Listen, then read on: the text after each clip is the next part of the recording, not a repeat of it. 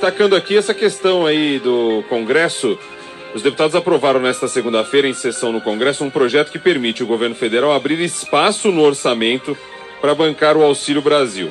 Abrir espaço no orçamento para bancar o Auxílio Brasil, programa social que vai substituir o Bolsa Família. O projeto ele altera a LDO, que é a Lei de Diretrizes Orçamentárias de 2021, para autorizar o governo a contar com projetos ainda não aprovados para compensar os gastos com programas de transferência de renda. Vou falar de novo. Esse projeto aprovado agora, ele autoriza o governo a contar com projetos que ainda não foram aprovados. Tá me entendendo? Atualmente o Bolsa Família atende 14.600.000 famílias. Para lançar o Auxílio Brasil, o governo pretende elevar o valor, você já sabe, para cerca de R$300, e ainda ampliar para 17 milhões o número de famílias beneficiadas. Entretanto, para custear o novo programa social a partir de 2022, a reforma do imposto de renda ela precisa ser aprovada ainda em 2021. Já passou na Câmara e aguarda a análise do Senado.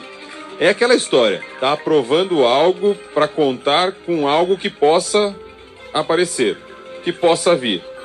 É contando com a incerteza.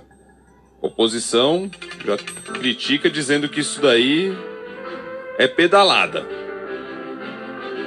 O que vocês acham? E ponto final.